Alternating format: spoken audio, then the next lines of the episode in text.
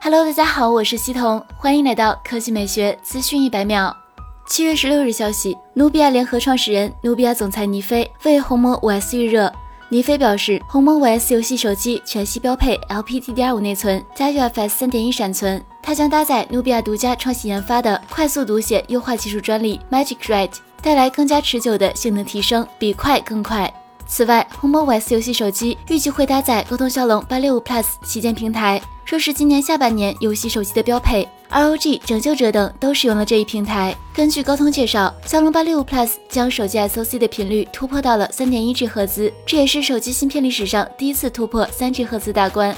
高通表示，由于采用了更高的三点一 G 赫兹时钟速度，骁龙八六五 Plus 的性能相比普通骁龙八六五提升了百分之十，同时图形渲染性能也提高了百分之十，仍然可以在这基础上提供一百四十四赫兹的刷新率支持、加速渲染和可更新的 GPU 驱动支持等功能。目前尚不确定鸿蒙五 S 发布时间，该机有可能要等到八月份亮相。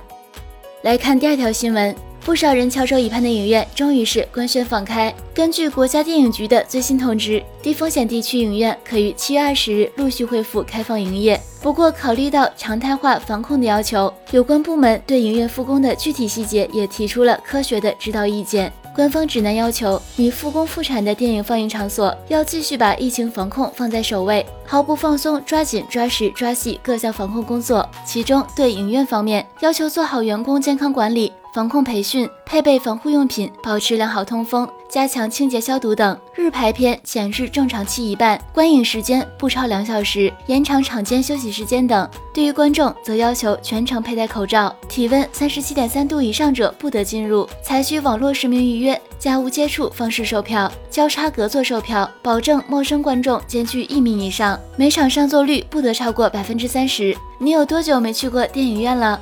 好了，以上就是本期科技美学资讯百秒的全部内容，我们明天再见。